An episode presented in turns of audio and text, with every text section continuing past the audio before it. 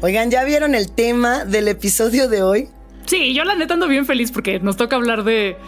Ya, ya, por favor, por favor. Existe un lugar en este planeta en el que me puede escapar de la casa de papel. Eso te pasa, eso te pasa por haber dicho que ya no querías saber nada de ellos. Pues, ¿qué te crees, mi Javi? Ahora sí, tu consentida, tu amorcito Tokio, el profesor y toda la banda, todos los Dalís, mira, mm, están de regreso y además en su versión coreana, con BTS y todo. No podíamos estar más emocionados. Güey, no hagas drama, porque pareces al profesor cuando algo le sale mal. Eh. Ya, está bien. A ver, a ver qué tiene este remake que ofrecer. A ver.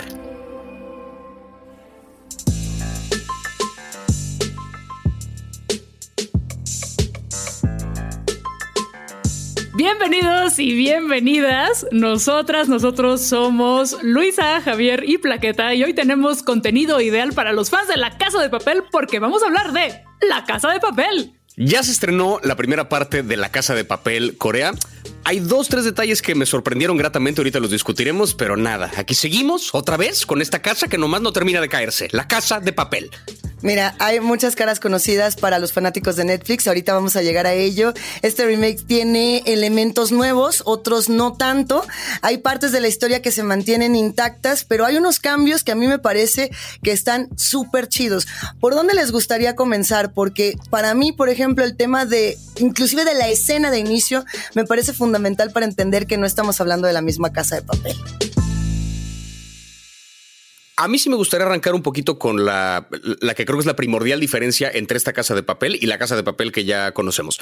La historia básicamente es la misma, ¿no? Es eh, un tipo que conocemos como el profesor, reúne a una banda de ladrones especialistas en diferentes cosas para robar la fábrica de moneda, que es decir, donde se imprimen los billetes y la idea es encerrarse en este banco el mayor tiempo que puedan para imprimir sus billetes y pues ahora sí que no le están robando dinero a nadie, están creando su dinero, hacen un fenómeno mundial.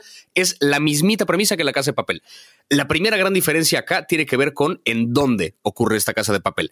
Al mero principio de la serie nos plantean que esto ocurre en Corea pero no en Corea del Norte, no en Corea del Sur, sino que nos cuentan que en este universo ficticio, mm. unos cuantos años en el futuro, las dos Coreas hicieron como una especie de acuerdo y en la frontera de ambos países se establecieron como una zona comercial neutral, donde la gente de Corea del Sur y la gente de Corea del Norte puede perfectamente viajar a este lugar, comerciar sus productos. Es como una especie de zona económica neutral donde pueden coexistir los dos países sin ningún pedo. Esta zona tiene su propia moneda y la fábrica de moneda de este lugar, de este como país ficticio que existe entre las dos Coreas, es la fábrica de moneda que van a robar estos ladrones. Entonces, ahí está la primera diferencia importante porque mandan la policía, la ley, digamos, sí que el organismo malo de, este, de esta serie, manda tanto gente de Corea del Sur como gente de Corea del Norte a tratar de acabar con este robo. Entonces, no solo es la tensión de policías contra ladrones, sino que dentro de la misma policía está la tensión de las dos Coreas. Esa es como la principal diferencia que hay en ese sentido. ¿Qué les parece a ustedes? Porque eso me parece que sí es un detalle interesante, como para darle un giro a la serie original. Sí, está súper chido, porque además pues tiene como una capa extra de interés y plantea cuál sería el choque cultural entre estas personas, tanto las de Corea del Norte, que pues tienen un desencanto con, con, el capitalismo y también el desprecio que hay entre las dos Coreas, que no debería de existir. Entonces hay una crítica ahí muy interesante. Em, y a mí me encanta ver estas caras conocidas que decía Luisa, que algunas no las esperaba, no las esperaba. Eh, una de ellas es Junjin Kim, que la vimos en Lost no es que tanto nos decepcionó, pero ella es una gran actriz. A mí me encantó lo que ella hace.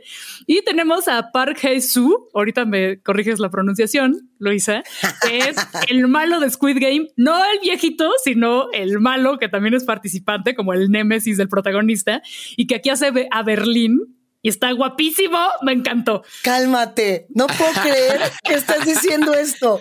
En shock, Berlín, bueno, es que para mí no es guapo ni en la de España ni en la de Corea, pero ¿sabes qué? Sí, para mí sí. Es que lo estás diciendo, creo que sí.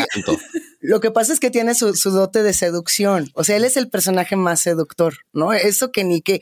la, serie como tal arranca con una joven Tokio diciendo que es fan de BTS. Y, y hay algo bien chido en ese arranque y es que ella dice: los fans de BTS están en todo el mundo y a todo ese eh, pues grupo de admiradores y admiradoras se les llama Army. Y ella dice, este Army puede estar en Estados Unidos, puede estar en Corea del Sur, puede estar aquí, puede estar allá, pero yo Yo soy una fan distinta de BTS porque yo sí estuve en un, estuve en un army de verdad y nos cuenta esta historia de cómo es para los jóvenes vivir en Corea del Norte. Ella, ella viene de la parte de, de Norcorea donde la guerra, donde los conflictos históricamente sí existen, ¿no? O sea, yo sé que estamos en un mundo imaginario donde se unificaron las Coreas, ¿no? O sea, yo no sé qué tanta diarrea le va a dar al pobre, al pobrecito de Kim Jong-un y al otro vato, al de Corea del Sur, al John Suk Yeol.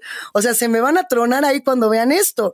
Pero, pero sí, tal cual es este mundo imaginario y, y creo que lo interesante es que sí toman conceptos de la, de la realidad muy fuertes, como por ejemplo, que se dice que, que, la gente de Corea del Norte es la mala, malísima, y que se dice que la gente de Corea del Sur es la buena, buenísima, o la víctima, victimísima. Cuando todos esos conceptos analizados a fondo nos hacen ver que el modelo, en realidad, el que está mal es el capitalismo, que ha puesto a pelear a, estas Coreas desde hace mucho tiempo. La actriz que, que la hace justamente de Tokio es una chidísima, es Jeon Jong-seo, que es esta actriz de 27 años. Ella ha salido en distintas series como Burning, por ejemplo. Creo que esta es una serie que además está llena de rockstars de Corea entre ellos, por supuesto, pues los propios BTS, que por ahí andan, por ahí andan, es lo que se dice.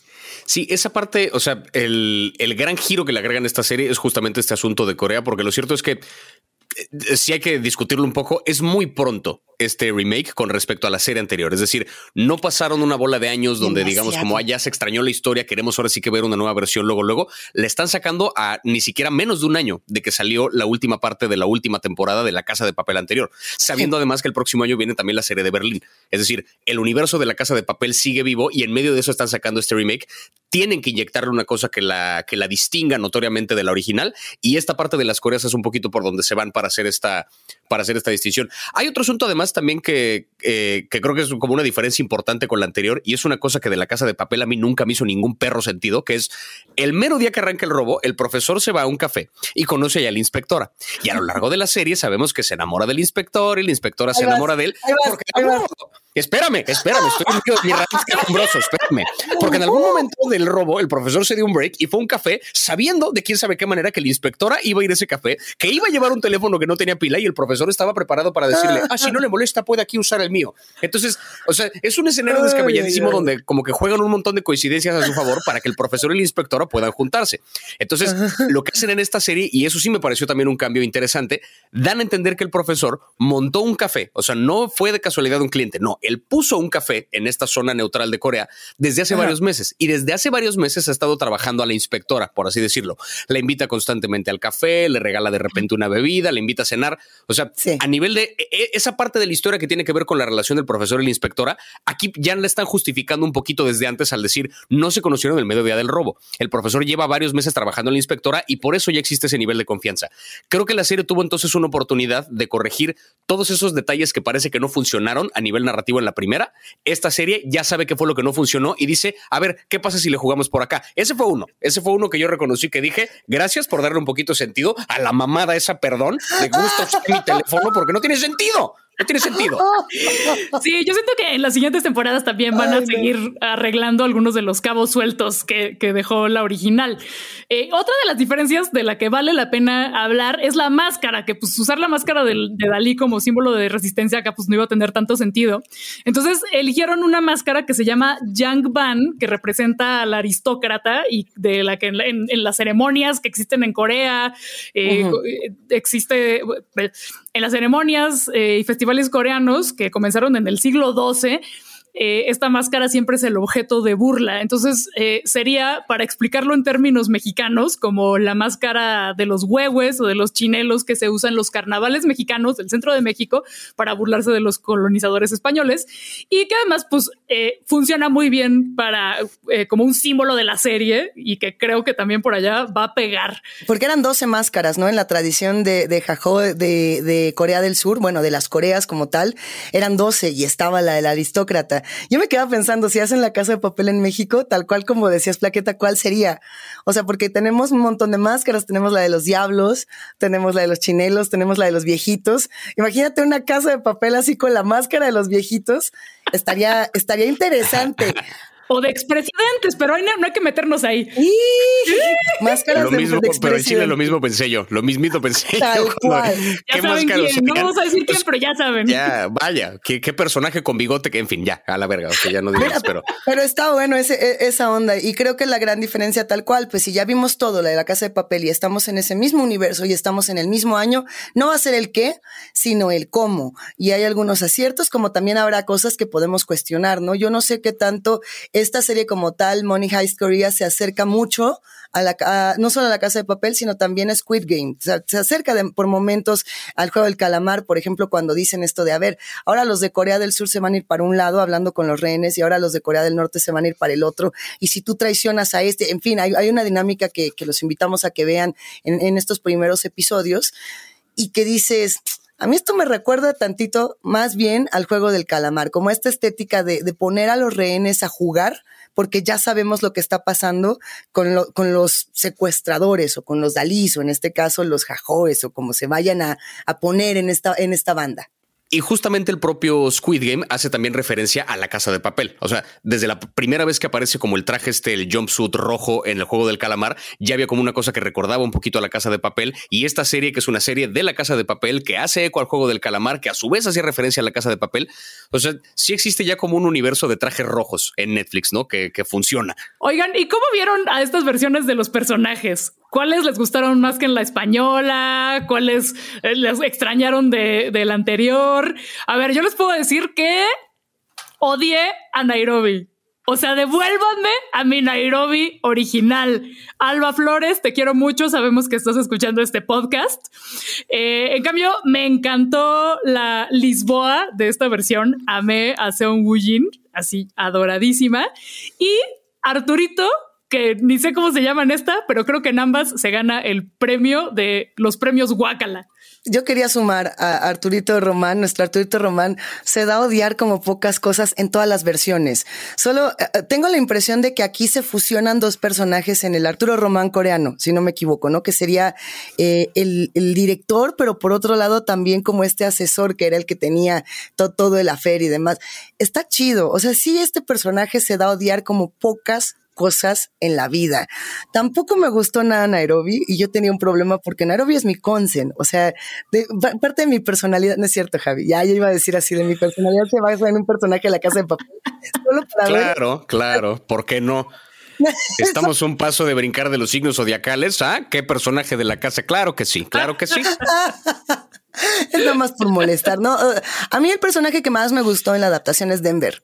Denver me gustó mucho, me pareció que, que fue muy atinado, con mucho sentido del humor en esta adaptación y que además va a crecer. Yo no sé si estaba intentando hacer la misma risa y lo mismo me pasó con Río, que yo dije, no tienes que intentar reproducir nada de lo que ya estaba.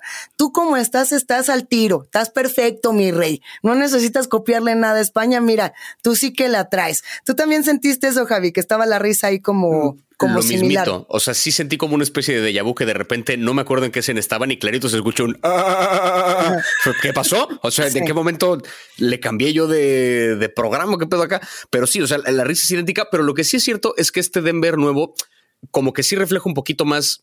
En general, creo el montaje de cuando presentan a los personajes, creo que sí refleja un poquito más el cuál es su especialidad.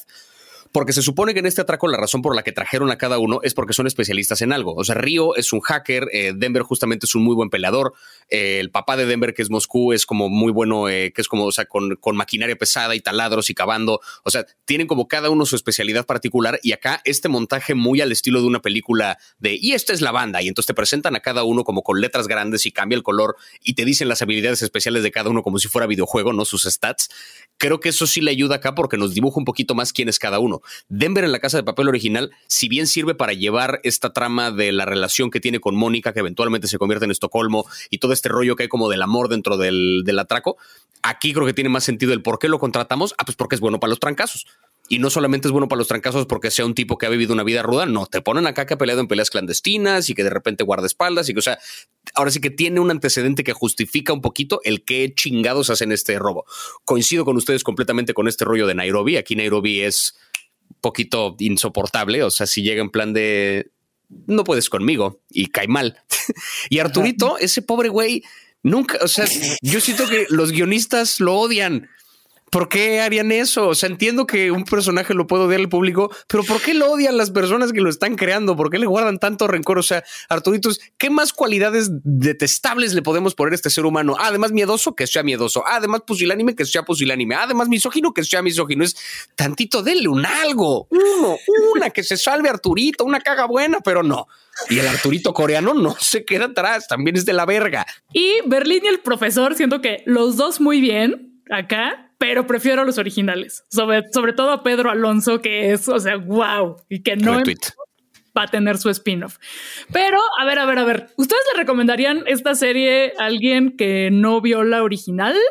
Eh, ¿Cuál le recomendarían? ¿La española o esta? Porque por un lado siento que para los fans, fans, fans, pues se van a entretener mucho viendo la adaptación y quejándose, ¿no? Así de, es, esta no respetaron el canon, esto no está bien, pero pues, por otro, el, el gusto de volver a ver esta historia que tanto les apasionó en su momento. Yo recomendaría, por ejemplo, si tuviera que elegir, eh, dependiendo de las audiencias, dependiendo de la edad de quién la va a ver, si va a ser alguien un poquito más joven y no ha visto ninguna de las dos, yo diría, vete por Money Heist Corea. O sea, apuesta por este tema de eh, K-pop, de, de temas políticos que están ahí, que te están mostrando una realidad que es muy cercana a ti, un fenómeno internacional que te está tocando, que nos está tocando vivir a todos, que habla, eh, pues sí, de pronto de temas bélicos pero también de crítica social. Me parece que es una serie que, que tiene un ritmo muy acelerado y muy rico para los morrillos. O sea, para, para una morrilla que le encanta el K-pop, Éntrele, va a estar bien sabroso. Y yo recomendaría la española, por supuesto, para los que quieren saber el qué, el, cómo inició esto, porque las vueltas de tuerca originales venían de aquí. Entonces, la vuelta de tuerca que si al profesor se le ocurrió el plan del plan del plan del otro plan, que no era un plan, pero ahora resulta que siempre sí fue un plan, o sea, eso solamente podía pasar en la primera versión. Ya ahorita si lo vemos, ya sabemos qué es lo que va a ocurrir, ¿no? Entonces, si ya lo sabemos, nos vamos a la coreana. Si no, siempre irnos al que primero, o sea, a la española. Pero creo que las dos tienen con queso. ¿Tú qué piensas, Javi? Sí, es que creo que aquí hay un tema también que tiene que ver con, o sea, reitero un poco la pregunta de hace rato, con el timing, que es evidentemente cualquiera de, si no has visto ninguna de las dos casas de papel, pues podrías entrarle a cualquiera de las dos así en blanco y tiene cosas a su favor, ¿no? O sea, la historia de atracos es una serie que funciona como muy, o sea, es una serie adictiva que sí te engancha, que por mucho que a mí me pueden cabronar, es una serie que pues pongo el primer puto capítulo y ahí estoy viendo, en fin. Pero bueno, eh, tiene, digamos, estas virtudes que ya las hemos discutido en otros capítulos. Entonces, si no has visto ninguna, podrías entrarle a cualquiera de las dos y pasarla bien con lo que te están ofreciendo. Creo yo que si ya viste la casa de papel España, vale la pena ver esta, pero yo me hubiera esperado un poco más, porque reitero este asunto del timing. ¿Qué tanto hacía falta este remake de esta serie en este momento a tan poco tiempo de que salió la anterior? No estoy diciendo que no haga falta, o sea, más bien un poco me pregunto para los fans, fans así de la casa de papel, ¿querían tan pronto otra versión de esto? Porque sí es una versión que le ofrece cosas nuevas y que está refrescando un poquito la fórmula, pero está saliendo muy pronto muy, muy pronto con respecto al anterior. Entonces no sé qué tanto le pueda aportar esa parte.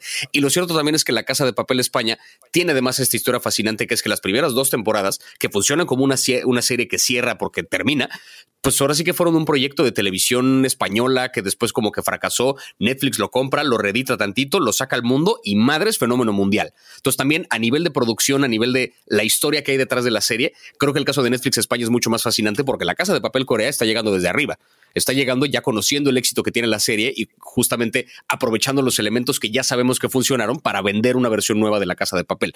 Entonces también por como esos valores, a mí me gusta, yo me quedaría un poquito más con la, con la primera, pero si no han visto ninguna, podría entrarle esta sin ningún problema y tener una experiencia prácticamente igual.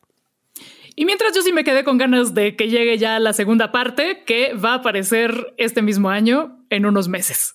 Ya nomás para despedir, a mí me gustaría que la banda regrese a nuestro episodio de La Casa de Papel, donde se dijo, se avisó, se cantó que nosotros queríamos que hablara de la unificación de las Coreas. Ahí se había planteado desde el principio, nosotros lo dijimos por acá, éntrenle al otro episodio, pásenle a saludar, pásenos a dejar un mensajito de aquí se dijo primero, perro, aquí se dijo. Y perdón, ya si andamos con lista de deseos, Netflix, un crossover que te cuesta. O sea, que de repente este robo apareciera a la banda española cuando necesiten refuerzos. ¿Por qué no? ¿Por qué no? Ya, cotorriemos, ¿qué más da? Ah, yo les voy a pedir la versión de Bollywood con canciones y bailes. Sí, ya.